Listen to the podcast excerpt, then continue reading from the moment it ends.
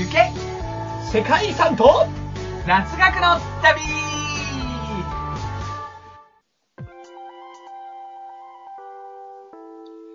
皆さん、こんにちは、こんばんは、そしておはようございます。え若干寝起きゆすです。チャイでーす。はい、チャイ君久しぶり。久しぶりだね。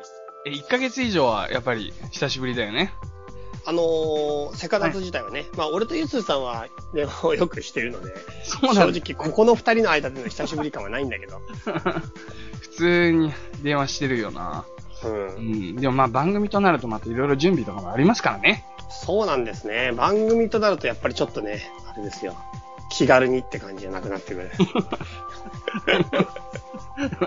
なんでハードルを上げてるのかわかんないけど。いやいや、ハードル上がるよ、本当に。話すこと、ある程度やっぱまとめとかないとっていうか。はいはいはい。うん。なるほどなるほ上ど。がる上がる、全然上がる。俺、じゃあさ、全然準備してない話一個だけしていい？超短いから。うん、いいよいいよ。俺さ、もうね、1時間ぐらい前にちょっと昼寝から起きたんだけど、うん。だからもう、目は覚めてると思い込んでて、うん。収録前だからお茶入れようっつって、うん。でお茶っ葉をね、新しく買ってきたの。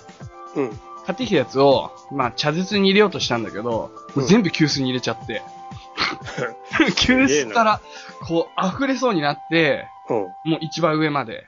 うん。それで何やってんだって思って、うん。ストップして、まあ、乾いてそうな部分だけ入れたんだけど、あ、まあ、全然ちょっと寝ぼけてんだなって、それで思った。っていう話。うん。そうか、それは結構だね。でももう大丈夫ですよ。そのびっくりでもうちょっと起きた感もあるんで。なるほどね。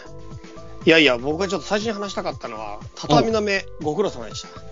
あ、はい、あのー、番組、チャイ君忙しいということで出させていただいたんです。そうですね。僕がもう一つやってる畳の目を数えるの番組の方にユースさん出てもらいましてね。はいはい。うん、あれ好評でしたよ。いやー、本当に？ほんとほんとほんと。あ、本当に？うん意外、ありがとうございます。すごく助かりましたよ。はい。いえいえ、とんでもない。ここで言う話か、いやいや、ここで、一応セカダツ、うん何世界雑学の旅とユッスーさんって歌楽が紹介したからさ。そうそうそう。もう、冒頭からね、メインパーソナリティ、メインパーソナリティってなんか、ボケてるんだけど、歌川くんには。うん。そこスルーしちゃったんだよね。それ、その収録前から聞いてたから、何回かその、そこへ突っ込んでたからね、本番ではスルーしちゃいましたけれども。あ、なんか、それもメールで読まれてましたね。あ、読まれた、メールで来てましたね。なんかメインパーソナリティを振っちゃう歌川さんの自由さに、なんか脱帽みたいなのが。歌川くん得だな。なるほど、そうなんですよ。今日も畳の目を数えるっていう、そちらの番組に、はい。ぜひ、聞いてみてください。はい。うん、そういう感じでちょっと僕からもお願いしよう、むしろ。んそうですな。せっかくの目はもう本当に、あの番組が唯一、もう何の準備もいなくて、超楽だね。あれすごいいいよ。あ、そうなんだ。本当にいいよ。あれもいつでも撮れる。結局、歌川くんとの付き合いがもうさ、すっごい長いから、チャイナが特に。20年でしょ、うん。そうなると、もう準備いらなくなるんだよな。ちげえよ、ちげえよ。内容の問題だよ。こっちは内容があるから。あ、そうか。生活の方はい内容があるからだよ。これが、はいはい。うん、畳の目で、うん。俺とユッスーの畳の目だったら全然問題ないよ。何にももう準備やる。すぐできる。フリートーク番組はイコール畳の目ではないからね。作るとしてもそんな名前ではやらねえ、絶対に。なるほど。チャイ君は多分仕事忙しかったから、うん話したくても話すネタがそんなにないかなと思って、そうですね。だから僕ね、その間いろいろアクティブにやってたんで、うん。そのうち一つだけね、ちょっとまた継続なんですけど、まあ、はい報告を兼ねて、ゴルフで初のコースを出てきた。はい。3月7日に。はい。それでさ、うん。ゴルフ。まあなんていうのかな。大人の社交場ですよ。うん。それこそ歌川くんに言わせると、ブルジョワかよって言われたんだけど、ゴルフ行ったっていうだけで。まあそんなね、今高くもないんだけれども、やっぱね、ゴルフは楽しい。あ、そう。うん。へえ。楽しいね。なんていうのかな。新しい面を攻略していくみたいな感じ。で、いろんな、こうんう、課題が設定されてて、それをもう頭と体と、あと、意識っていうか集中力？うん。そういうのったものをなんか駆使して、うん。攻略するっていう感じだから、なんか、楽しいね、すごく。うん。で、すごいね、なんか麻雀やると結構暴力的になる、ななんていうのかな、柄が悪くなる人って僕の友達いたんだけど、暴力的になる暴力的にはげえなんない怖えな、麻雀の。違う違う。はいとか投げてくんだろうな。いや、違う違う。ごめん、な言葉は間違えたんだけど、なんだ、あの、普段何でもさ、許してくれるようなやつなのに、うん。麻雀の時だけ、うん。なんかちょっと、チョンボみたいなこと、あ、ごめん、間違えたとか言ってやっ、僕素人なんで、うん。言ったら、いや、それ本当にありえないからみたいなことを、うん結構言われたりすることが多くて、なんだ、なんか怖、いな。普段、普段とのプラマイがあるからじゃないのそれ。そうだね、そうかもしれない。でも何が言いたいかっていうとうん、ゴルフをやると人はし、なんか紳士になるね、みんな。あ、そうなんだ。姿勢がいいからかな、やっぱり。姿勢がいい。まあ服装とかも、そういうのも全部あるんだけど、服装ポロシャツでしょ？ポまあこの季節ポロシャツ誰も着ねえよ。ちゃんと冬は冬であんのよ。夏は絶対ポロシャツでしょ？絶対でもないけど、ポロシャツは便利と言われてるね。あ動きやすすい割にちゃんと襟があるから、オッケーみたいになってる。それあるんだ。そう。でも本当に、あの、メンタルのスポーツだから、うん。例えば、この、一番初めにこうやって打つときに、うん。こう、なんていうのかな、真後ろにいるのもちょっと気がかりだから、ダメだし、うん。かといってすごい、なんていうのかな、見えるところで、うんで。かつ、なんかちょっとでもさ、素振りみたいなことしてたりすると、気が散っちゃうの。目の前でこう動いてるって視野の中で。そういうのも一切ダメなんだよ。うん。喋っちゃダメなのは当たり前なんだけど、うん。そう。なんかね、そういうところからなんか紳士になるのかもしれないね。一回さ、まあ、あの、ショートコースっていうね、あの、サンダーで入れなきゃいけないところがあるのね。短あ、い。決まってんだ。そうそうそう。だいたい3打とか4打とか5打で、うん。まあ僕なんかはもう本当に普通に8打、9打、10打って叩えき。あれさ、うんそれよりも少ないからマイナスなんとかとか。そうそうそうそうそうそう。あ、そういうことか。一応コース設計者というか、うんまああの、そのコースの方で、うん。まあゴルフっていうスポーツ自体そうなんだけど、この72打で打ってくださいねと。この全部を、18ホールを。うん。まあ平均すると4打とか5打とか3打とかなんだけど、うん。そうそうそうそう。で、まあ、俗に3打のところをショートコース、5打のところをロングコースって言うんだよね。うん。え、一番長いのは何？5打だね、さあ、5打そうなんだ。5打で5 500メートルぐらい距離にして、へえ。そう。5回で打たなきゃいけないんだけど、うともあれ、その3打っていうのは、要は1打目でグリーンの上に乗せて、2打目で、3打目で入れるっていうのは基本なのね。ん。元々。1打目超重要なんですよ。うん。でもそういうところに限って、こうね、バンカーがあったり、砂のところがあったり、うん。そこはなんか池があったのね。うんでっ。かい池が右側にうん。あって、で、まあ、その日の調子からして、一番スコアを伸ばしてた人が、うん。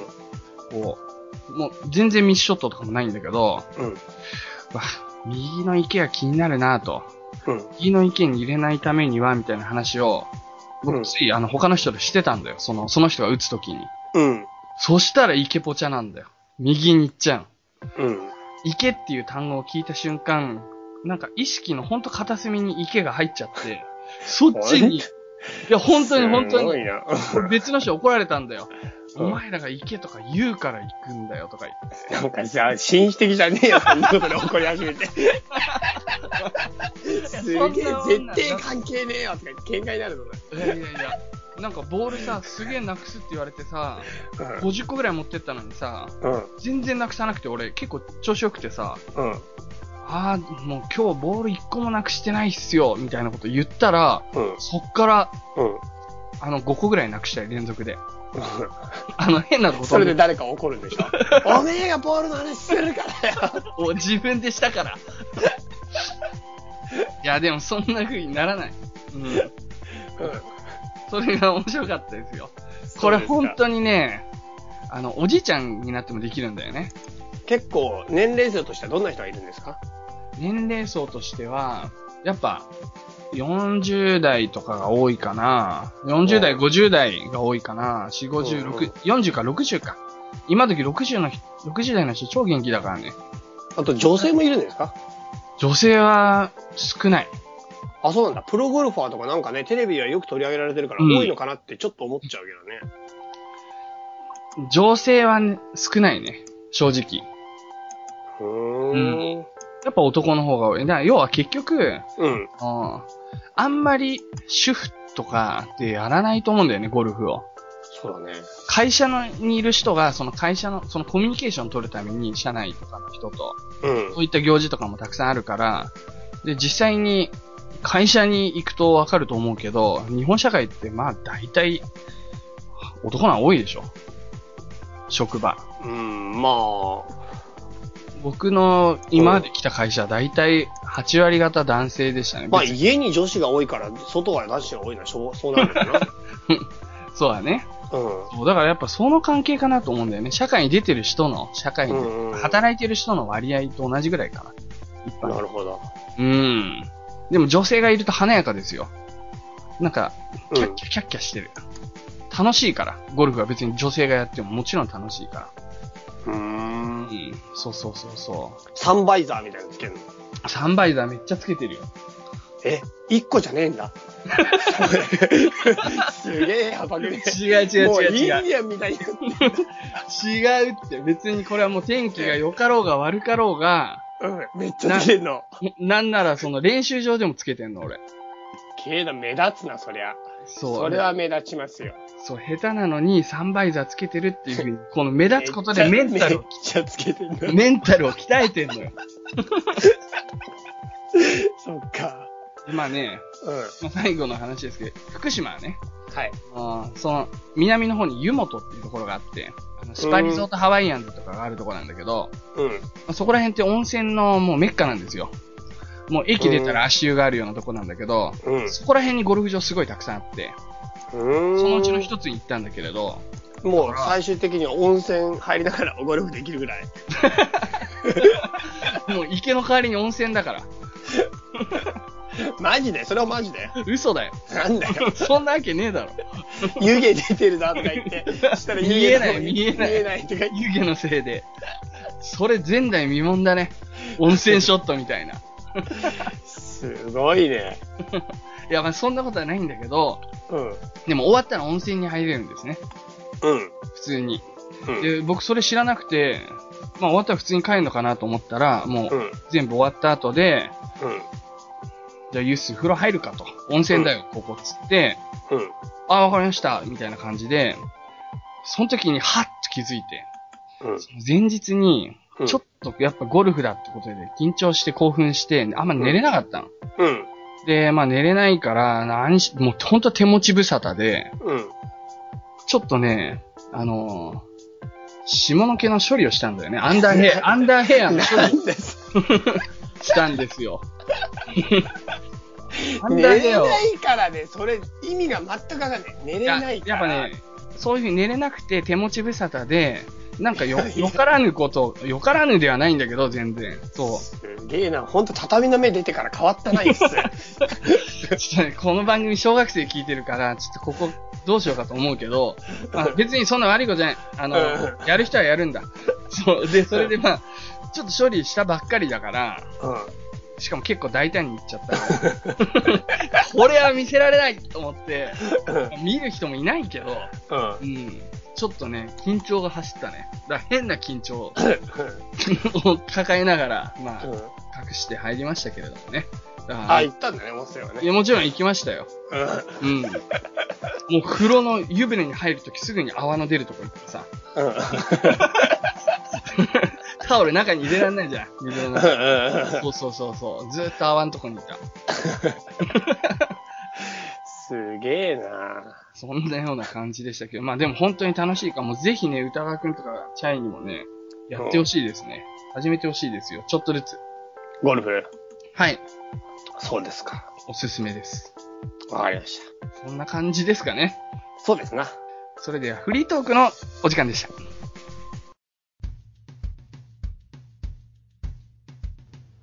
はい、じゃあ本日紹介する世界遺産行きましょわあ、久しぶり結構楽しみかも。う。はい。うん。本日紹介する世界遺産は、はい。スカン具合です。スカン具合。はい。うーん。あまず、当然ご存知ないと思うんですけど、はい、知りませんね。どこの国でしょう、これはねそ、してどんな遺産でしょう？ノルウェー。あー、まあ、いい感じのとこだね。スカンジナビア半島みたいなとこじゃないんですか？いいえ、いいえ、はいそうか。はい。カナダです、カナダ。あ、そうなんですか。ちなみに、ちょっとうん突然だけど、カナダの正式名称って知ってる？ん？カナダ、連邦共和国。カナダの正式名称、カナダって言うんだよ。あ、そう。そう。そう。なるほど。これは僕はちょっと実はね、意外だなと思ってたんだよね。そうだね。ううん。なんか、連邦とか言っちゃったもんね。ん。そう、カナダはカナダでしかも世界で2番目に大きい面積を持つ国。まあこれは有名なことかな。あ、じゃあ、そうなんだ。2番目なんだ。そうなんです。世界で2番目に大きい。アメリカより広いんだ。アメリカよりでかいんです。はあ、そうですか。はい。でですね、今回紹介するスカングアイというのはですね、うん。カナダ西部のうん。太平洋上に浮かぶクイーンシャーロット諸島っていう、まあ島々があるんだけど、うん。その一番南側にうん。アンソニー島っていうところがあるんですよ。はいはい。このアンソニー島うん。のことですな。まあ、ほぼ、ほん、なんていうか、そこにある、そこにある重石跡なんだけど、村落の跡なんだけど、それが、すごい文化的な価値があるんだ。文化、歴史的というか。えっ、とですね、まず、文化遺産なんですけど、1981年登録で、登録基準は3、3ね。うん、うん。のみなんですね。うん。えー、まあ、簡単に言うとですね、カナダに先住民がいるんだよ。いたんだよ。はいはい。まあ、あのーもちろんだけど、アメリカ大陸にはずっと先住民がいてさ、エスキモ的な方？えっ、とですね、ここに住んでたのはね、あの、そうだな、どんな生活をしたかっていうと、その、うん。なんていうの、その、漁、漁、あの、魚取ってる漁ね、はいはい。とか狩猟で、あの、うん暮らしたんだけど、モンゴロイド系の人たちで、ハイダ族っていう人たちなんですよ。うーん。だからね、ちょっとエスキモーっていうのももしかしたらモンゴロイド系なのかもわかんないんだけど、多分ね、いろいろ混ざってたんだと思いますよ。でもモンゴロイド系って要するに我々と近いってことだから、それがすごくうね、ん。まあまず一つの不思議ポイントなんだけど、はいはい。これはね、昔大陸が繋がってたからだって言われてるの。うんうんうん。氷河期にね。。そうう、ん陸続きであったユーラシア大陸から移動してきた人たちだって言われてるんだよね。なんか、これあの、アラスカのさ、うん。セカチラで、そういう話がちょっとあって。あ、マジで？てか、アラスカの先だからね、そのすすぐそす近くだぜ。うんうんうん。だからなんか、モンゴロイドとか、なんか、エスキモとかアイヌとか、いろんな民族、うん、今で言うんう、。がいたっていう話をしてたね。あ、そうなんだ。いや、うんセカチュラだけは聞いとけって言われてたのに聞いてねえのか。ここカットだね。もしかしたら。いや、いいよ、いいよ。いいか。うん。。はいい。でね、まあ、このね、約7000年前に、ここに、まあ、定住したと言われている、ハイダ族が作った、うん。トーテムポールがいっぱい残ってんの。あ、そうそう。ここがゆい、あの、トーテンポールのメッカみたいなとこなの？あのね、トーテムポール自体はアメリカ大陸に結構いっぱい残されてんだけど、なんか、もっとあったかいところのイメージだよね。どっちあ、かそうかもしんない。うん。そうかもしんない。でもね、ここにあるトーテムポールが、トーテムポールか、トーテムポールが、まあ、うんすごく、まあ、有名だと言われてへて、まうんあ、あれなんですよ。あのーそれが今回評価されて世界遺産になってるんですね。なるほど。うん。で、トーテムポールって知ってる？トーテンポールは知ってるよ。子供の時から知ってるよ。子供の時の方が知ってるよね。そうだね。いろんな顔があるんだよね。そうそうそうそうそう。顔がこう木に彫ってある。そうそうそうそうそうそう、細長く。あれ、シーサー的な役割なんでしょ？多分。この、守り神的な。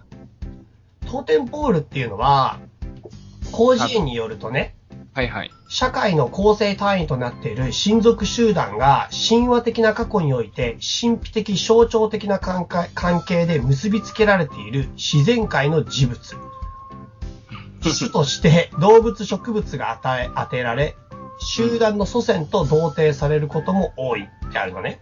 うんうんうん。まあ、簡単に言うとトーテンポールっていうのは、うんあの、柱なんだけど、うん。まあ北アメリカのインディアン、まあ先住民の人たちが、自分の家の前に、うんその家の、なんていうかな、印みたいな形で建てたっていうことが多いみたい。なるほど。あの、家系図的なやつを、家系図的っていうかなんか、うん、そういうつなが、なんか先祖代々の、うん、そのつながりをうん。木に記して、うん、はい、これ我が家みたいな感じで、うん。し表明してたってことなのかあのね、実際いろんな種類があって、今ユッスーさんが言ってたのが、まあ、いわゆる僕らが想像する通りの当店ポールで、な主にってやつね。そうそう。それは本当に一族を見分ける象徴であって、氏族の由来であって、紋章そのものであったりするんだけど、うん。うんその家系に関する伝承とか、うんもしくは事件とか戦いとかめでたいこととかを象徴的に刻み込んだ家系の歴史とも言えるっていういうのが、ああ、なるほどね。メモリアルポールズって言われるやつね。はいはいはい。うん。それがなんか、あのーまあ一番有名なやつなんだよ。なるほど。で、それ以外にも実はあのーあれですね、あの、お墓みたいなイメージで死を弔い個人を記念する柱として建てられてる当店ポールもある。うーん。で、これのケースはね、先端部に遺骨が収められるようになってるものが多いんだよね。怖いね、なんか。まあ、怖いけど、でも、お墓を、要するに、なんていうのかな、骨をね、あのー、となんていうかな、残しとくっていう、別に釈迦の仏塔だって全部そうだし、なるほど。なん別にか、怖くはねえか。怖くはないんだよね。要するに、埋めるっていう我々の発想にちょっと偏っちゃうから、他のさ、弔いの仕方が異様に移るかもしれないけど、基本的には死者を、なんていうかな、弔ってその死者をずっと、なんか慕うっていうものの一つ、お墓の形態の一つってことだよね。はいはいはい。なるほど。あとはね、家の中に建てられてる支柱に彫刻が施されてるっていうのも当店ポールとして扱われる。うんうんうん、うんことも。家の中の支柱はね、なんか結構、あのーまあ、柱だから、うん。本当に普通の柱が掘られてる状態になってるっていう状態のやつね。うんうんうんうん。うん。そんな感じですかね。まあでも家の前にやっぱり建てられるっていうのが結構、あのー有名なのかなというふうな認識なんですよ。なんか主に、うん。その植物、うん。要は木とかに書かれてるっていうことだけど、うん。場合によっては石とかに書いたりすることもあるのかいやな。広辞苑に。多分木だと思うけど。ほぼ。そうですか。ほぼ木だと思うけど。うん。事物ね。そういった。うん。そうですか。そうなんですよ。これがね、数多く実は残っているっていうことで、それが評価され世界遺産になってるんですね。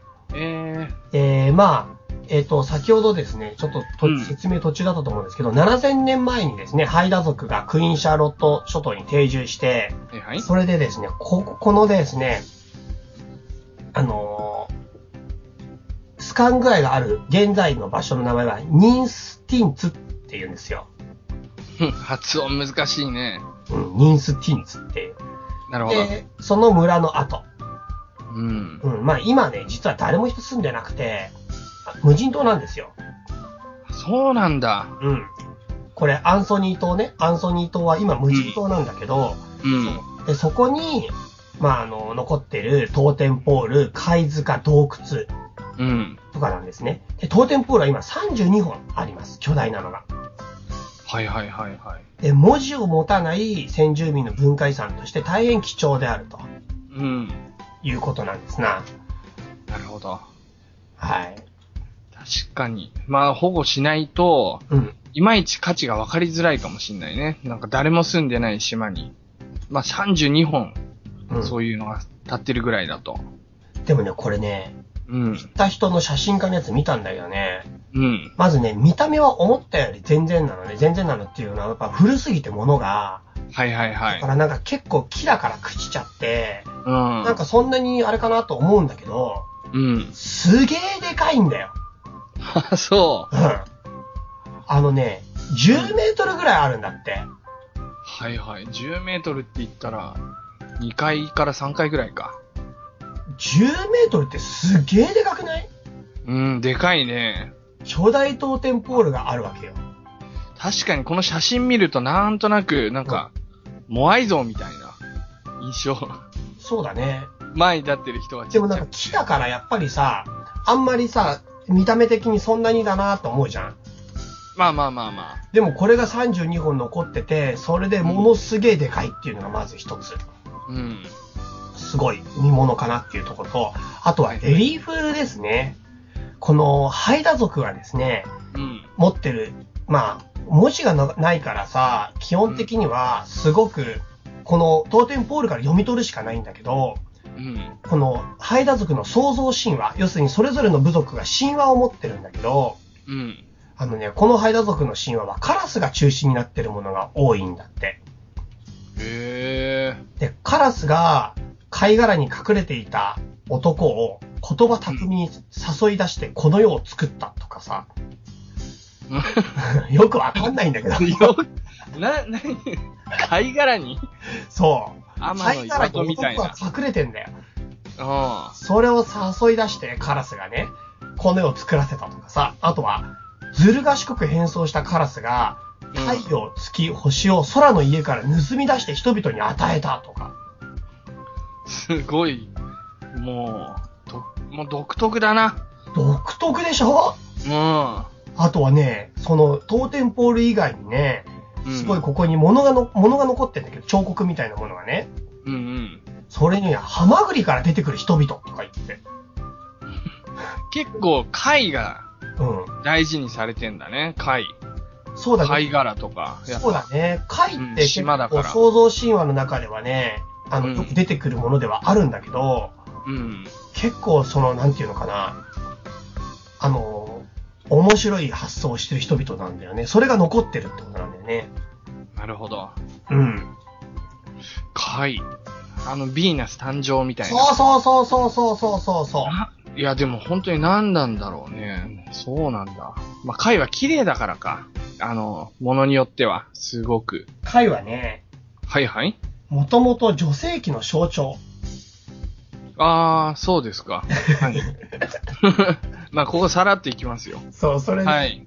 まあ要するに女性器の象徴であるがゆえに、復活や再生の希望を意味するっていうシンボルなんだって。これはもう古今東西に近いのかな？これはね、結構そうっぽいね。うーん。そうかそうか。そうなんですよ。確かに確かに。そういうふうに言われてますな。そうですか。はい。ということで、まあ、はいちょっと話はもうちょっと続けますよ。うん。で、ハイダ族はですね、うん。その後、あのーどうなってしまうかってことなんだけど、うん。ハイダ族は実はですね、はいはい。その、はい、白人が持ち込んだ病気で激減してしまうんですよ。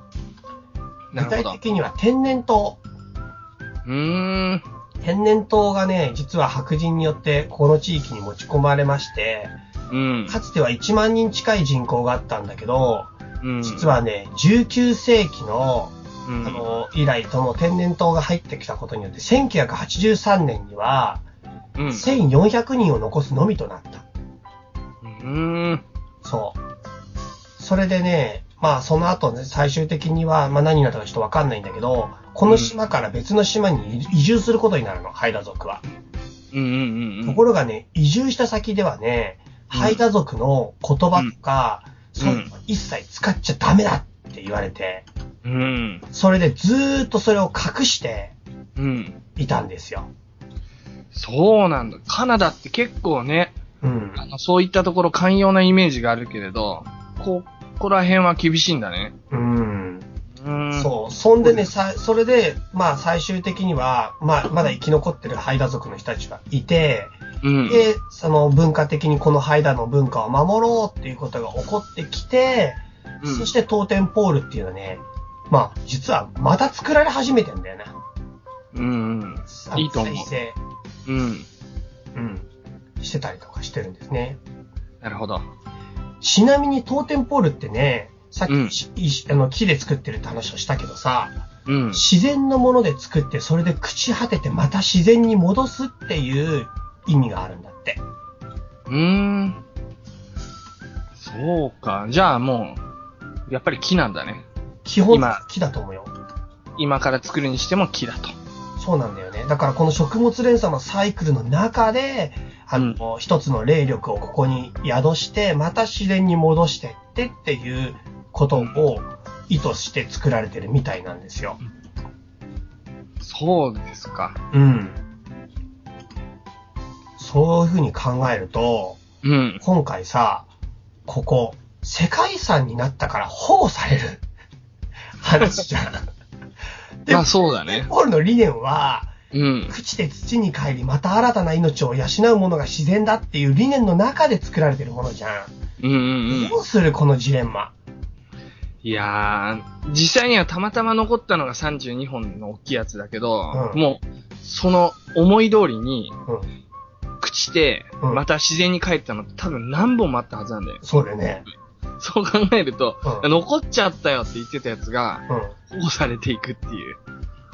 まあでもそういうもんじゃないですか、人間って。保護すべきなんですかね。要するに本当に文化として尊重して、排他族を理解するんだったら、これはやっぱり自然に返していくべきだ。それが本当の理解なんじゃないか。ああ、難しい話だな。うんうん、そうだね。それを、いやいや、うんここで歴史を一旦止めて、これを無理やり我々の価値観で保護して、あのうん新しく歴史として残していきましょうっていうのが正しいのか、これものすごい私はね、悩みどころですよ。まあでも、こうやって保護されるっていうのは別に、その、朽ちたところを、まあ、一生懸命復元するっていうことまではしないと思うんだよね。そうだね空。間に任せるだと思うから、うん。まあ、あの、ね、ビルとかが建って、まあ、ビルが建つような場所じゃないけど、うん。まあ、なんか切られちゃったりするよりは、まあ、いいと考えましょうよ。そうですな。大人、大人な私。まあ多分でもね、こうんのまま朽ちるに任せると思うんだよね。基本的になるほど。だから、不思議な世界遺産だよね、そういう意味では。世界遺産にし認定したんだけど、うん。朽ちていくのを見守っていくっていうスタイルだとするならば、うんうんう一体ん。何を認定してるんだろうね。それ、俺に投げかける意味ある？最後。もう答え出てんだから、まあ、はい面。白いよねでいいんじゃないですか。というわけでした。はいということで、まあ今日はですね、スカン具合ということで、はいあのーカナダの先住民であるハイダ族の作っている、まあ、トーテムポールをはじめとした集落跡ということでした。はい。ありがとうございました。チャイと行く雑学の旅おー、今日はもう、おんぶに抱っこだね。いやー僕はね、雑学の旅をずっとやりたかったんだよ、本当は。本当に何回もね、これは交代してほしいという思いを、もう秘めながら雑学と世界遺産を逆にたまにはしようじゃんかってやつがあったんだけど。気持ちはわかるけど、うんリスナーさん、チャイの世界遺産聞きたいもん、絶対に。いやいやいやいやいや、ユースの世界遺産はまだやってないからわかんないじゃん。あ、そうだっけ？やってなかっすげえ面白いかもしんねえじゃん、もしかして。た。そんなわけねえだろ。俺が世界遺産好きじゃねえんだ。まあいいや。いやいやいやります。いつかね、チャイ君の雑学、きっと面白いんで。まあ雑学はちょっとですね、今回はもうめっちゃ短い雑学なんだけど、はいはい。僕ちょっと気になることがありまして。何？あのさ、うん。チチンプイプイって言わない？今は言わない。今ね、聞いたことあるよ、子供の時。チチンプイプイってき、なんだ、子供の時聞かなかったでしょうん、あれなんだチチンプイプイ。あれなんかさ、要は、呪文でしょ？そう、ななんだろうね、あれチチンプイプイってと思って。うんうんうんうん。でもちょっと気になっちゃってさ、チチンプイプイが突然。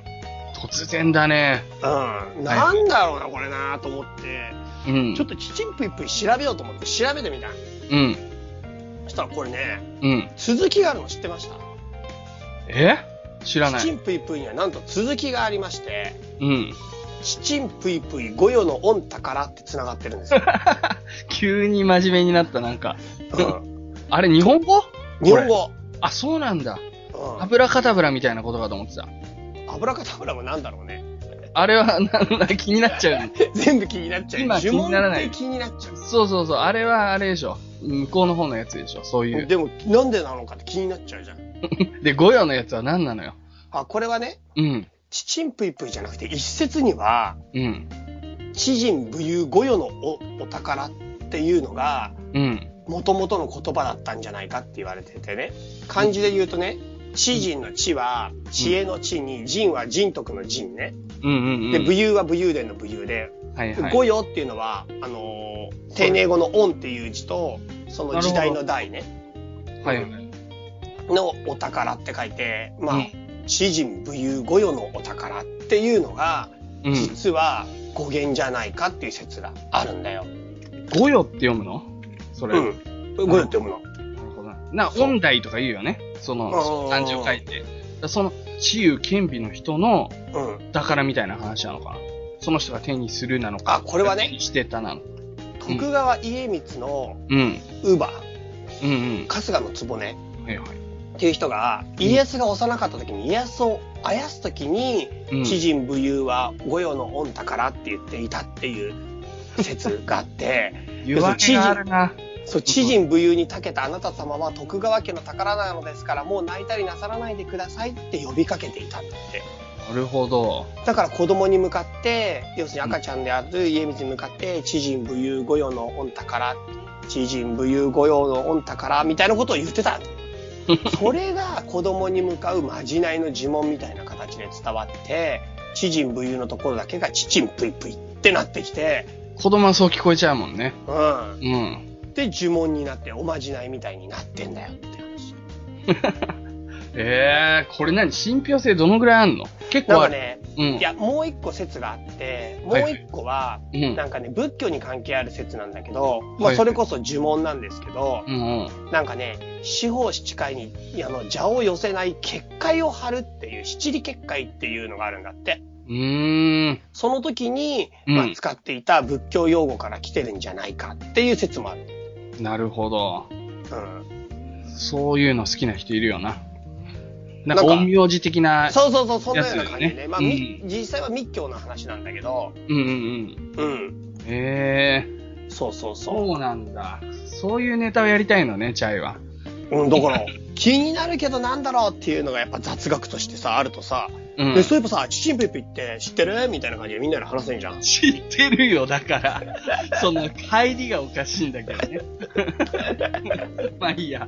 そういう感じで。すげえ使えるじゃん。明日から使えるじゃん。誰かがチチンペイって言い始めた瞬間、ゴヨのもんだからって言ってさ、え？何？って言ってさ、え何じゃないよ、その続きだよ、みたいな感じで、うんうん。もう会話が弾んじゃう弾んじゃう。うん。弾むかどうかわかんないけど、それなりにこの人面白いってなるよな。うん。うん。という話でした。ありがとうございます。はい。なんかさ、チャイにばっかりやってもらうとあれだから、僕からも一つだけいいですか？うん。これはね、全然ね、ネットとかにも何にも載ってない僕の単なる考えなんだけど、うん。今みたいな話をさ、こうやって話すと、うん。友達とかに、ああ、面白いってなって、こういうのってすごいコミュニケーションとしてすごいいいと思うんだけど、うん。なかなかネタがない時もあるじゃんか。うん。でもそういう中で、こう友達作りとかでもし悩んでる人がいたら、うん。いつもよりとにかく大げさにリアクションすることだと思うんですね。うん。なるほどとか、もう表情とかも変えて目とか開い、見開いて、うん。わーって言うと、そのうちあの人と話すと一番なんか面白いネタがあってあの人に持っていこうっていう風にだんだんなってくるんですね。うん。うん。で、僕自身がこう話すときにリアクションのいい人に面白い話持っていこうって思うから、うん。そうそうそう。だからそういうところから人間関係を豊かにしていくのはいかがでしょうか。ゆっすーでした。なんだろうな。なんかわかんないけど。はい。ありがとうございました。あ ありがとうございました。チャイペディアとゆす袋のコーナー。すごいコーナーとして久しぶりな気がする。久しぶりで 唯一のコーナーですよね。そういっそうただね。うん。確かに。そう、昔から大事にしてるコーナーですけれどそうも、ですよ。そうです。このコーナーすげえ大事だよ。これはね、あの、リスナーさんのメールによって成り立つコーナーなんですけれども、そう。クオリティがすごいいいんですよ、本当に。てか、最近来たメール全部いいからね。あの、普通の感想メールもそうだけど、はい。本当に恵まれてると思う。これは、このコーナーですね。まあ、要は、あの、質問とかですね、相談ごとに僕たちが答えていくっていうコーナーなんですけれども、はい。はい。早速来てますよ。読ませていただきます。はーい。はい。えー、ヨトゥンさんからです。ヨトヨさん、こんばんは。こんばんは。チャイさん、ユースーさん、はじめまして。ぜひお二人に相談したいことがあり、メッセージを送らせてもらいました。はい。私はフルマラソンを走りたいと思っています。うん去年はハーフマラソンを完走しました。うんでも、いつもサボり癖に悩まされています。おまあほんといろんな言い訳をしてですね、とにかく練習に行くことを、まあ、サボってしまうと。うんで、まあ、なんとかそれを脱却できることもあるんだけど、今回ばかりはどうしてもそこから脱却できないと。なんとかしてくださいっていう、そういうメールがですね、えー3月8日にいただいたんですけれども、はい。4日でしょ。あ、ごめんなさい、4日ですね。はい。でその後で、8日に、4日後の8日にはい。解決しましたと。詳しいことは書いてないんだけど、うんまあなんとか、あの、走ることにまあできるようになったと。うん。ただ、またこういった状況が起こるかもしれないので、ぜひぜひ、相談に、あ先ほどの相談にはできれば答えてほしいと。ど、そういうメールなんですね。ど、はい。はい。どうですか？なんかこういうふうに毎日続けなきゃいけないこととか、そういうのが、うん。こう、いろんな理由でサボりたくなっちゃうみたいな。うん。その気持ち。ちはすごいわかるよね。すごいある。で、僕ですね、これ、あの、メールを読んでいて思ったんですけども、うん結構、あの、細かく書いていただいて、うん。これも本当に状況が分かって、すごいありがたいんですけど、うん。ちょっとね、あの、単純に走るっていうだけなのに、うん。いろいろもう、考えすぎだなっていう感じがするんですよね。だからもう、あえてなんかすごいいろいろ考え出したら、もうそこをスパッとこう、回線を切るような感覚で、とにかくもう、走り出しちゃうみたいな。で、途中でどうしても気分が乗らなかったらもうすぐ戻ってくるとか、うん。もしくは走り終わってから、ああ、走んなきゃよかった。思うことがあれば、うん。それはそれで問題だけど、多分、走り出しちゃったら、うん。あ、結局走ってよかったな、みたいな感じで、明日もまたやろう、みたいな、そういう前向きな感じになるんじゃないかなっていうふうに、ちょっなと、るほどね。何も考えずまずやるってことね。そうそうそうそう、なんか、わかる。それは単語の勉強とか、なんか、あの、語学の学習とかでも、うん。うん。やってたね。そういう風に。とにかく、もう机座って、ペあの、開く、みたいなやつ。うんうんうん。そうそうそうそう。やる前の、どうしようどうしようで、結構時間経つからね。うんうんうんうん。そういうことそれは、かなりいい解決方法だね。うん。チャンスが出たね。本当ですか？いや、絶対そうだよ。だってもう、うんそういうのを読んだことあるもん、本で。いや、もう、行動せよみたいな。そう。もうなんか履歴書書くとか、なんかちょっとした論文書くとか、ほんとそうなんだよね。うん。でもこれさ、ラジオでやると大体失敗しない？とりあえず撮るって言って始めると。失敗したばっかだもんね。取り直したよ、あれ。フリートーク部分ね。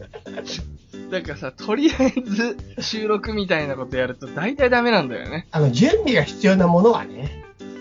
でそも、なんかこういう風にさ、う。なんかもうやることが明確で、やること自体に意義があるものはもう始めちゃった方がいいんだよね。特に、まあ、インプットとか、うんもしくはこういうエクササイズだよね。そうそうそうそう。もう やること自体に意義があるものは始めちゃった方がいい。あと掃除とかもそう。うん。始めちゃうと乗るんだよね。確かにね。うん。うん。まあ本当に、ラジオだけは例外の気がする。そうだね。レポートとかでもね、やっぱ書き始めちゃった方が大丈夫。準備も何も書くことが大事な気がするけどね。あ、わかる。それも、でもあれは途中で書き直しとかもできるしね。うんうんうん。ラジオはできないんだ。まあいいや。はい。はいそんなような感じですね。本当にあの、すすごくね、わかりやすいメールを送ってもらって、ありがとうございました。本当にあるあるの悩みだから、すごくいい。うん。ありがとうございます。はい。はい。もう一つありますよ。はいはいはい。えー、こちらの方はですね、えゆっすーさん、チャイさん、はじめまして、こんにちは。ラジオネームは虹と申します。はい。はい、虹さんですね。カタカナですよ。はい。えいつも興味深く番組拝聴しております。ありがとうございます。お二人にお聞きしたいことがあり、突然ですがメールいたしました。おそれは、お金についてです。はい。私は子供の頃の環境や漫画の影響でつい最近までお金に対して信頼感がなく、かなりの部分で嫌っておりました。うん。もちろんその必要性や利便性は理解しておりましたが、あえて重要視しないように生きて、生きていておりました。はい。そのまんま読んじゃった。はい。えーしかし、若い頃はともかく30も過ぎてきますと、お金を嫌ってる場合じゃないというよりむしろ仲良くしていかなければならないということに気がつきました。うん。ところが、前述の通り、長年嫌ってきたせいでお金の良さを未だに実感することができず、どのようにしたら仲良くできるのかわかりません。あ利用価値によって仲良くするのは本当の関係とは言えないと思いますので、利用価値以外のお金の良さについてお二人の意見をお聞かせいただけたら幸いです。という、はい質問なんですね。はいはいはい。これはどうですかね？これ僕ね、今年のテーママネーコンディションだからありますよ。あ、そうですか。はい。じゃあ、僕の方から行きましょうか。はいはいはい。僕はね、お金を、うんあの、マネーコンディションの回で言ったと思うけど、信仰対象だっていう風にさ、うん。あの、思ってるっていうことをそのまま引き継いでて、うんうん。本当に尊ぶ、尊ぶようにしてる。あ、そうなの？うん。すごい具体的に言うと、うん。財布は絶対にお金を折らない長財布にして、うん。で、お札の向きは全部揃えて、ピン札については別のポケットに入れ直しているのと、あとは、あのーそうだな、お金を例えば出すときにトレーとかあるじゃん。うんうん必ずトレーの上に乗せるようにしてるとか、うん。うんうんうん。あとはお金が落ちてるときってあるじゃん。うん。あの、よく落ちてるのは1円玉が落ちてるんですけど、でも僕今日も1円玉拾ったんですけど、うん。絶対に拾う俺は。なんかそのままにはしておけないみたいな気持ち。なるほど。なんかお金自体を尊ぶっていうか、大事にする。だから今まではね、二つ折り財布でポケットに入れて、しかも後ろポケットとかに入れてて座るような状態になってたのをうん。やめて、長い、長財布にしてね、うん。それをバッグの中に入れて、うん。要するに存在に扱わないっていう。なるほど。そういうお金自体を大切なものとしてうん。付き合うっていう。もう本当に一つ一つを大切に付き合うっていう感じ。ああ、なんか、僕には全くない価値観だったけど、それだったらわかる。うん、なんかその人っていうのは、なんか、すごい背筋主義とかそういう感じじゃなくて、うん。むしろなんか人付き合いとかも大事にしてそうな感じ、丁寧に対応しそうな気がする。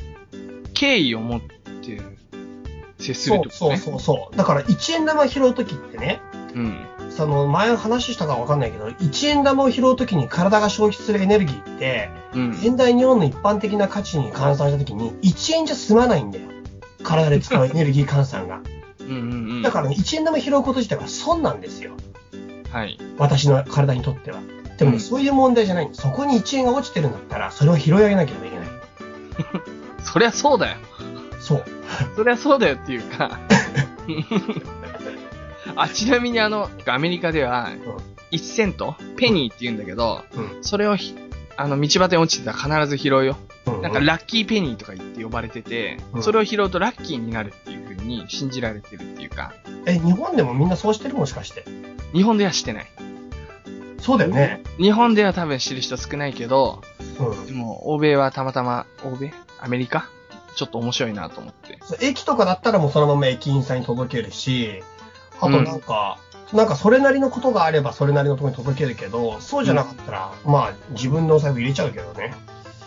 うんうんうん。いいと思う。1円でしょ？1円、1円。うん。いいよ、それは。うん本当は募金とかすりゃもっといいのかなって気持ち、今、今言ってて思った。ああ、はいはいはい。うん。うん。募金あといいよ、募金。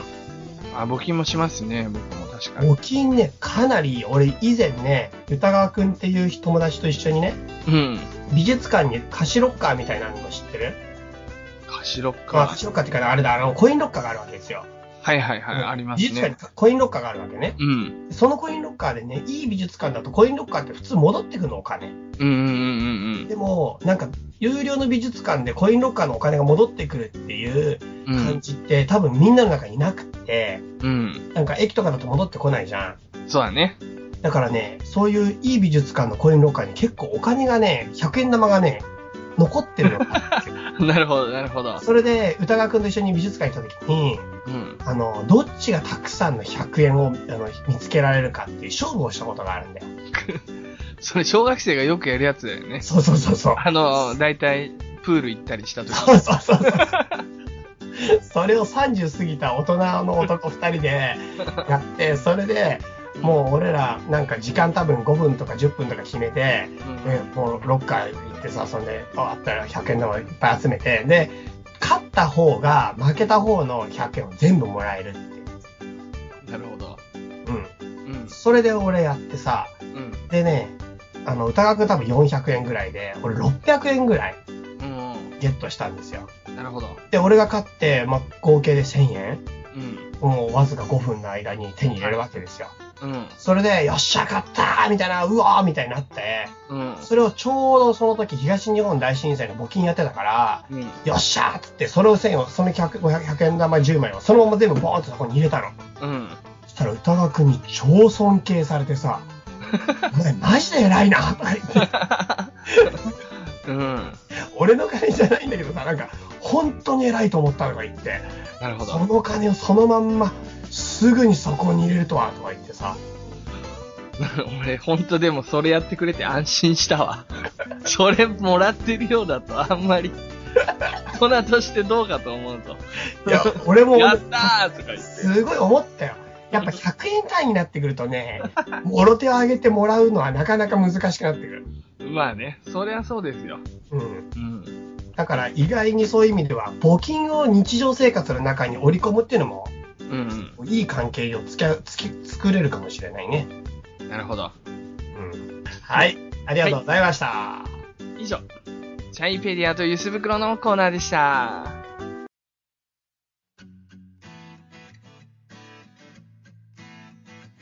エンディングのコーナはーい。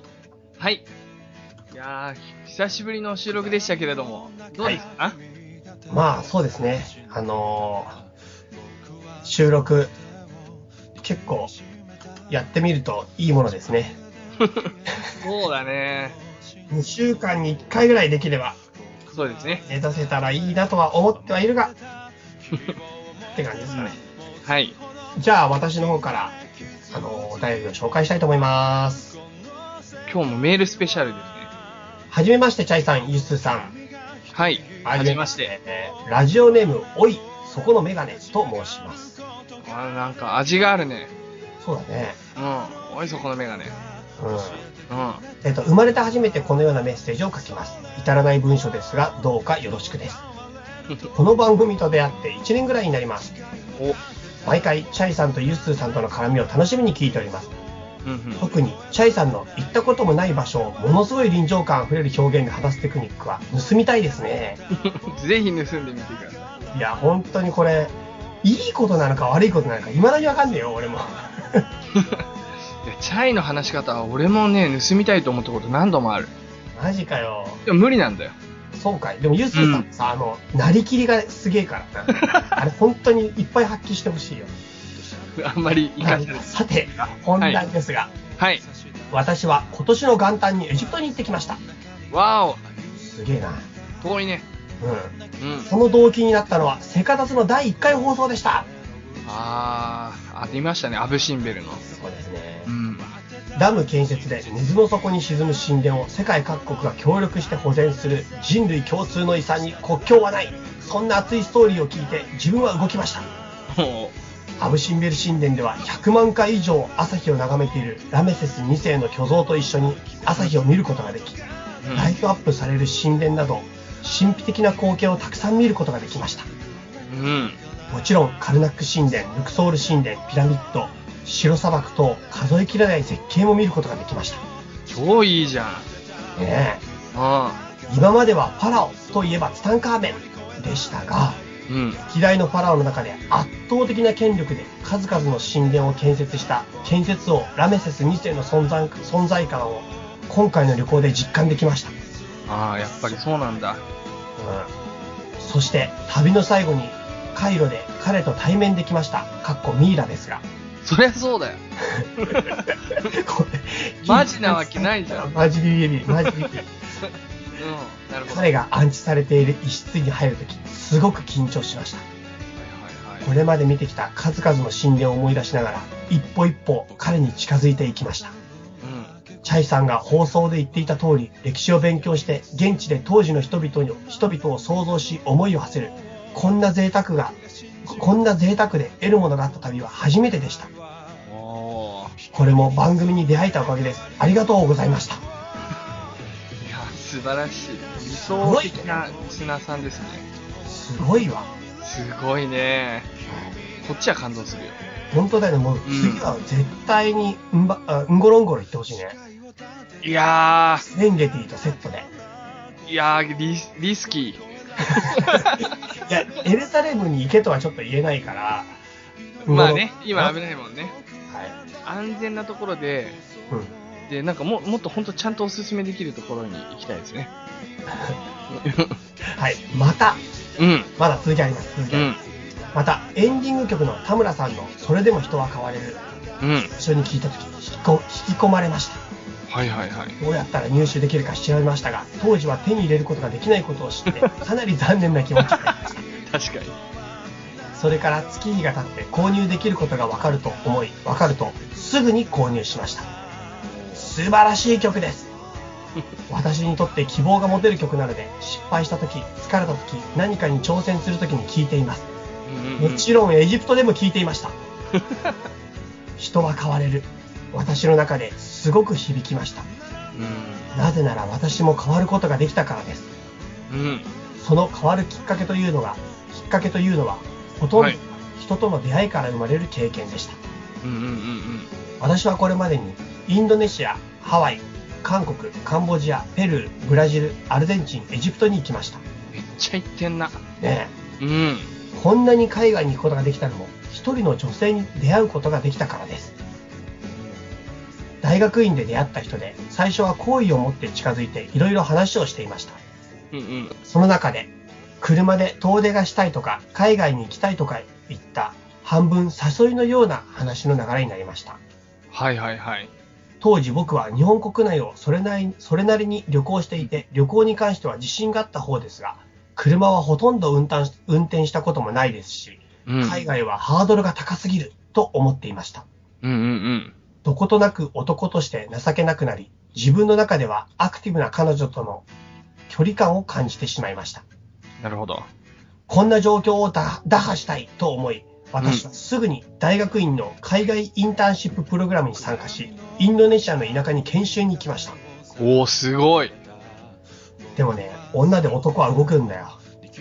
もう 読め女でしか動けない。続きを読みなさい。はい、あの、う んこのインターンシップがきっかけで、はい海外に行くということの楽しさ、新しい視点を持って帰れる経験値の多さに魅了されました。うん。彼女、彼女とのその後は特に進展はなかったですが、そうなの？ねええ、まあでも逆にだから良かったかもね。えいや、その彼女が今の奥さんですって。その話だと思って聞いてるよねそ。うだよね。なるほど。は彼女との出会いで海外に行くことの楽しさを知ることができました。いはいはい。その後、ハワイ、韓国、ブラジル、ペルー、アルゼンチン、エジプトに行き、カンボジアではバックパッカーデビューしました。うん。それぞれの国でいろんな人に出会い、そこから新しい経験が生まれ、もっといろんな人に出会ってみたいというサイクルが生まれてきました。はいはいはい。そんな私も来年結婚する予定で、おめでとうございます。おめでとうございます。海外旅行とはしばらくお別れしなければならなくなり、寂しい限りです。エジプト旅行は独身生活最後の旅でした。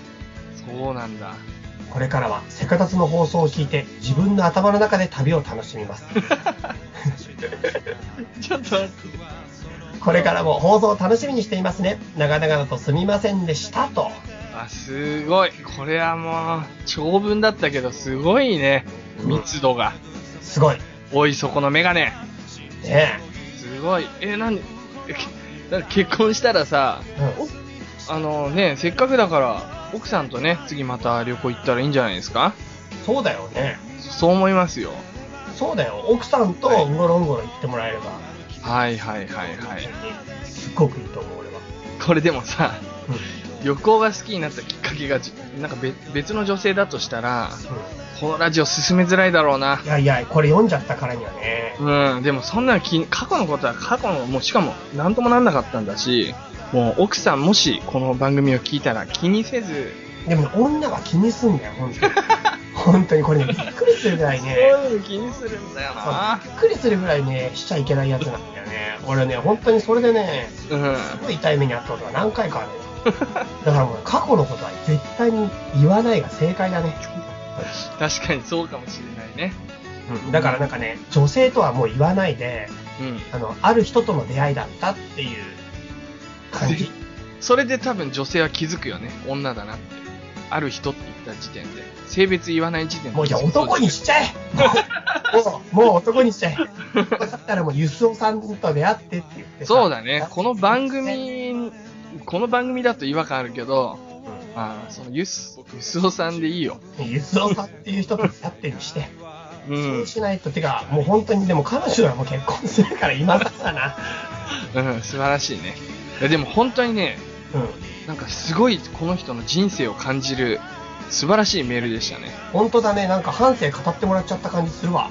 うん。すごいね。いや、本当に、さ、思ったのがさ、インドネシアにインターンで行って、うん。で、それで、うん。こんなに得るものがあるのかって。うんこれさ、海外旅行行ったことない人もしくはこういう海外でのなんか、ワークショップとか、インターンとか、何にも経験がない人絶対わからないことなんだよね。うんうんうん。海外行ってもなんか結構不都合な思いしたりして、でもまあまあ、このも、こんぐらいだろうと。海外に関するテレビ見た時に感じるじゃん。うん。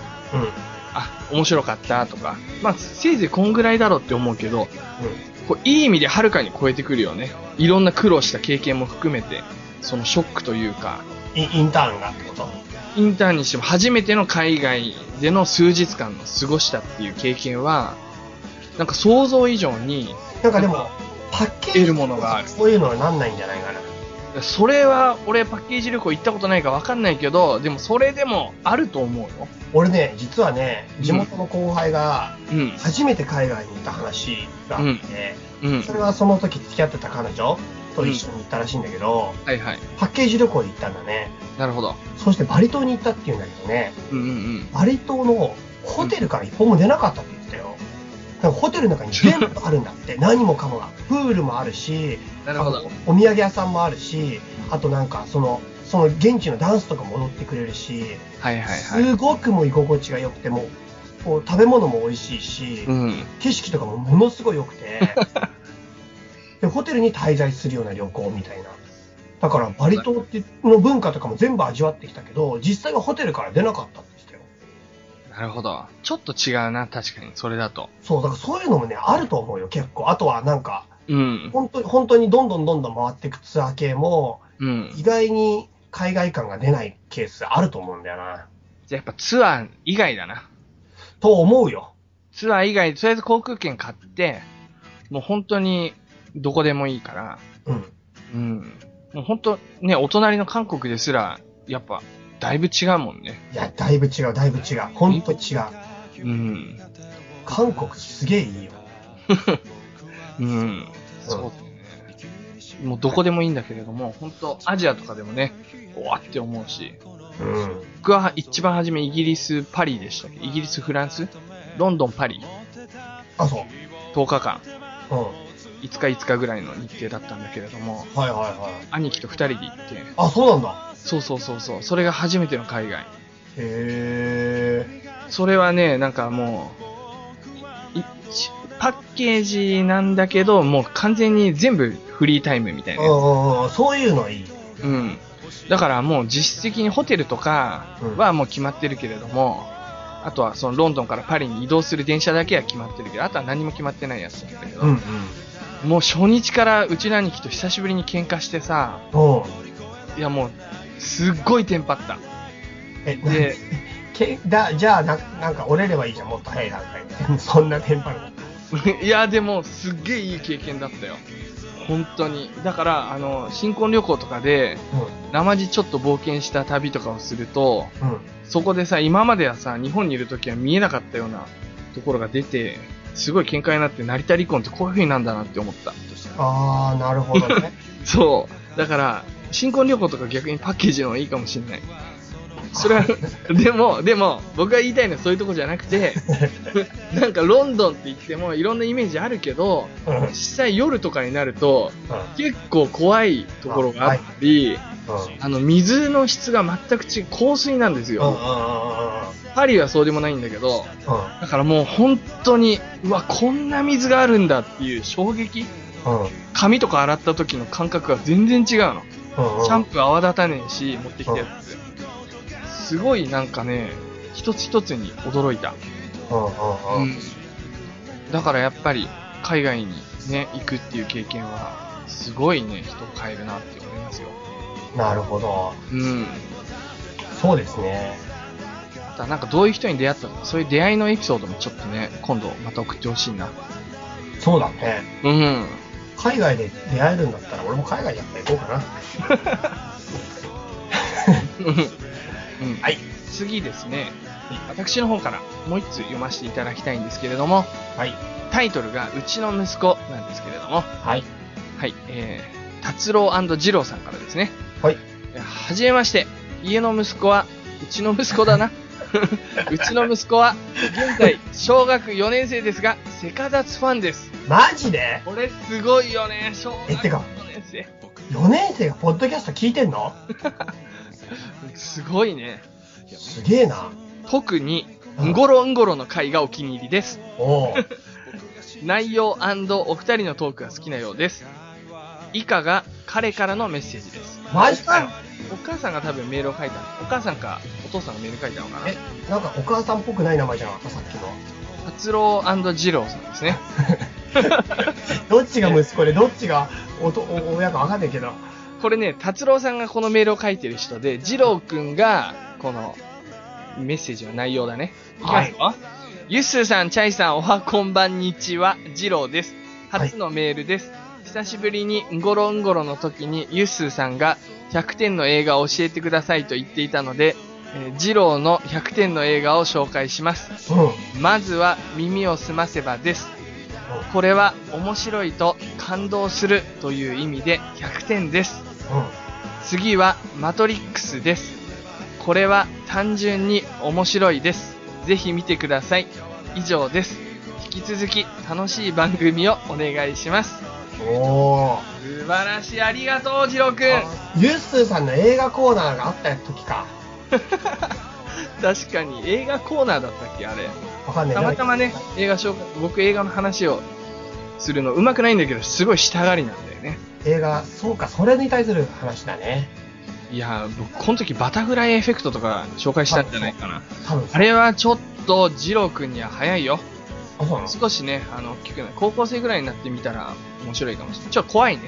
あ、そうなんだ。そうですよ。エンディングとかもちょっと理解できないかもしれない。まあ、ともあれ、そうですか。いや、耳を澄ませば僕は中学校の時に見ましたね。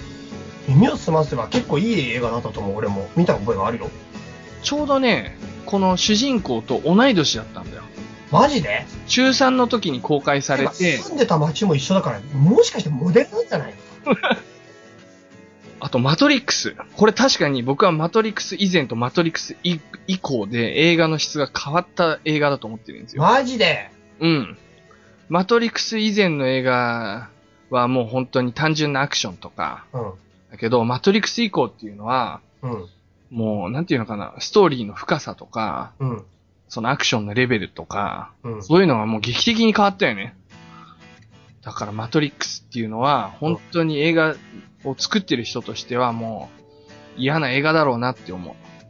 あんなん出されたら。俺はもういい思い出が全然ないから、本当に。マトリックス最高に面白いね。そうなんだ。そうなんだね。マトリックスはさ、本当に。うん。この番組で話した記憶があるけどさ、うん。リローディッドから見ちゃったんだね。2から見たっていうね。そうそうそう。うん。うん。それでもう全く読み込めなかっ2はね、もうなんかほぼ全編アクションだし、た。うん。1見てない人には全く意味のわからねえ世界観。全くわかんない。しかもワンまだ見てないからな。1は今見ても面白いよ。マジか。うん。ちょっと、せっかく紹介されたから見ようか本当に、ぜひぜひ見てくださいよ。な。うん。あとはね、なんだろうね、せっかくジロー君こうやってメール送ってくれたから、なんか、チャイ見て感動した映画とか紹介してあげてよ。ええ 俺に映画の話？うん、たまにいいじゃんか、たまには。映画の話か。うん。まあ正直な話すると、テレビの番組もうん。1番組最後まで見られない。あ、そなんかね、もう本当に結構面白いなと思うドラマも、ドラマで面白いなと思うんだよ。う。うん。思うんだけど、途中でももういいかなと思って、はいはい。ちゃうんだよ。そうですか。そういうタイプだから、なんかね、なんていうか、集中し続けられないんだよね。番組を見るっていうことに。うーん。だからね、映画苦手なんだよね。うん。トルコの映画、映画館は休憩があるんですよ。2時間あるとしたら1時間経った瞬間に電気が急について、トイレ休憩取るんですよ。面白い。超良かったね。あれで初めて映画ちゃんと見れるようになった。なるほど。なんかね、急にすごい霧の悪いところでパーっていきなり映画止まって、ババババーって電気ついて、うん。で、みんなもう急に立ち上がり始めて動き始めるんだよね。で最初何事かって思うんだけど、避難かと思うよね。で、もう普通に、なんだよ、いいとこだったのにって思うんだよ、日本人の感覚だと。うんところがね、トイレ休憩でさ、うんうん。その後また戻って、その間にジュース買ったりとかうん、トイレ行ったりとか、もういろいろ体伸び、伸びしたりとかして、うん。うん。で、また戻ってきて、すぐ来たの。あれ、超いいよ、あれ。そうか。あれがあれば、俺日本でも映画館行けるなと思うんだけど、ただトルコの映画館の最大の、まあ、2個欠点があるんだけど、何？多分映画ファンの最大の欠点としてはね、うん。エンドロール最後までやんねえんだよ。途中で切り上がる気がする。本当ありえない。いいね。エンド俺ロールの途中で消すからね。なんかロックバンドみたいなのかかった、そのぐらいでしょ？そうそう、途中で曲変わるよね。曲変わる変わる。なんか、なぜかロックになるパターンね。すごい変なタイミングで切るんだよ。面白い。それがもうもうびっくりする。もう映画ファンに対して、要するにお客さんに対しても失礼だし、作った人にも失礼だし、映画館として何の敬意も感じないっていうさ、何をそこでせこいことするか急ぐかなみたいな。ああ、なるほど。あとそれはね、このね、うん。もう超絶ビビりはね、うん。字幕が切れるってやつね。あの、字幕が画面の外に出ちゃう。も あれもうほんと最悪ね。う、エクセル状態だ。あれね、俺、向こうでね、あのさ、三重視かなはいはいはい確か。三重視見たんだよね。あ、あ違う違う、ガンクツ王だ。ガンクツレ・ミゼラブルじゃないの？レ・ミゼラブルじゃなくてね、ガンクツ王って、ガンクツを。はいはい王ってなんだっけ？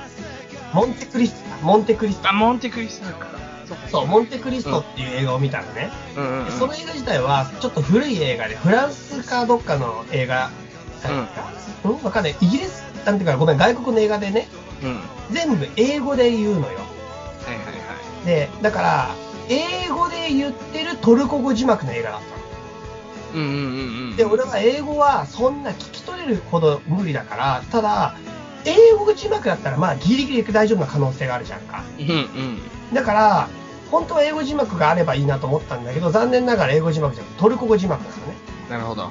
で、でも俺はね、トルコ語は話聞くは全然できるんだけど、字がいきなり出されるとちょっときついわけよ、逆に。うんうんだからトルコ語字幕はすごいきついなと思うわけよ。うんうん。うん。でも、その映画は残念なことに、英語で喋ってトルコ語字幕だから、僕の一番苦手なパターンだったのね。それはお前が悪いんだよ。そうで、俺すごいそれ辛いなと思ったけど、うん、まあしょうがないね。まあしょうがないし、それしかもうないから、うん。うん、だからそれで見に行ったんだけど、頑張ってたんだ。その状況で字幕切れるから、もう、もうなんかね、すごい苦しいよね、あれ。三重苦だ。本当に まさかね、字幕が画面の外にちょっと飛び出るんで、最後の一行が。なるほど。すごい気になっちゃうっていうかさ。もう耳に集中すりゃいいのか、い目に集中すりゃいいのか、もう何をどうすりゃいいのか分かんないっていう状態だったね。いや、でもね、本当にきついね。え両方外国語っていうのはきついね。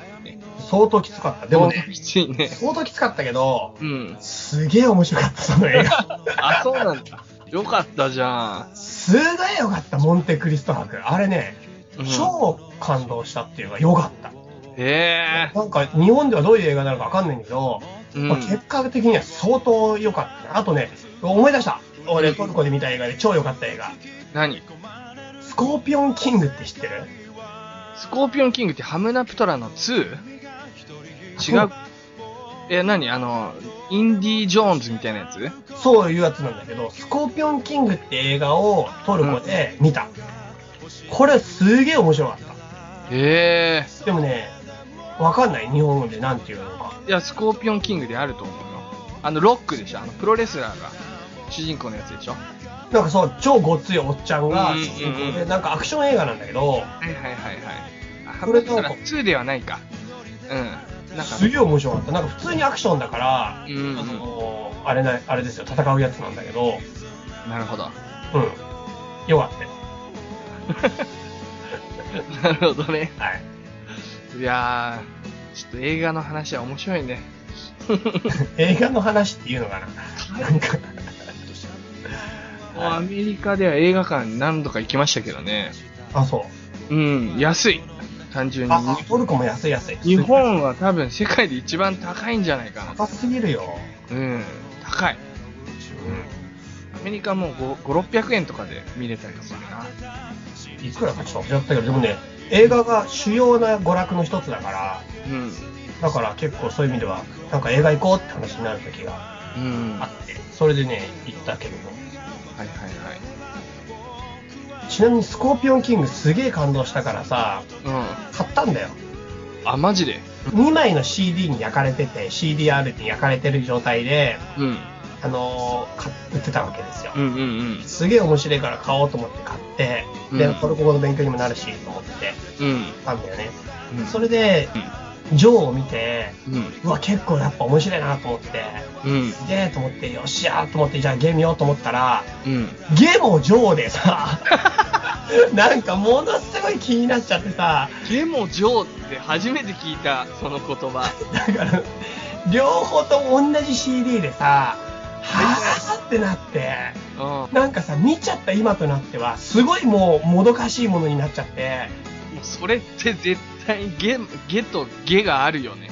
そうでしょ隣に。あれ本当に痛手ですごいショック受けた。マジでショック受けた。何回かね、入れ替えてみたもん。ああ、そうですか。わかりました。はい。はい。以上ですね。それでは皆さん、メールの方ですね。はい。chai.u.2004-gmail.com アルファベットで chai.you.2004-gmail.com まで、まあ、こういったあの、普通のお便りから、はい相談のお便りまで、たくさんはい募集しておりますので、ぜひぜひよろしくお願いします。はい、よろしくお願いします。いやー、結構、楽しかった。最後の方の。そんな感じですね。はい。はい。皆さん、これから花粉症の季節、もうすでに始まっていると思いますけれども、はい。お大事にしてください。はい。さようならあ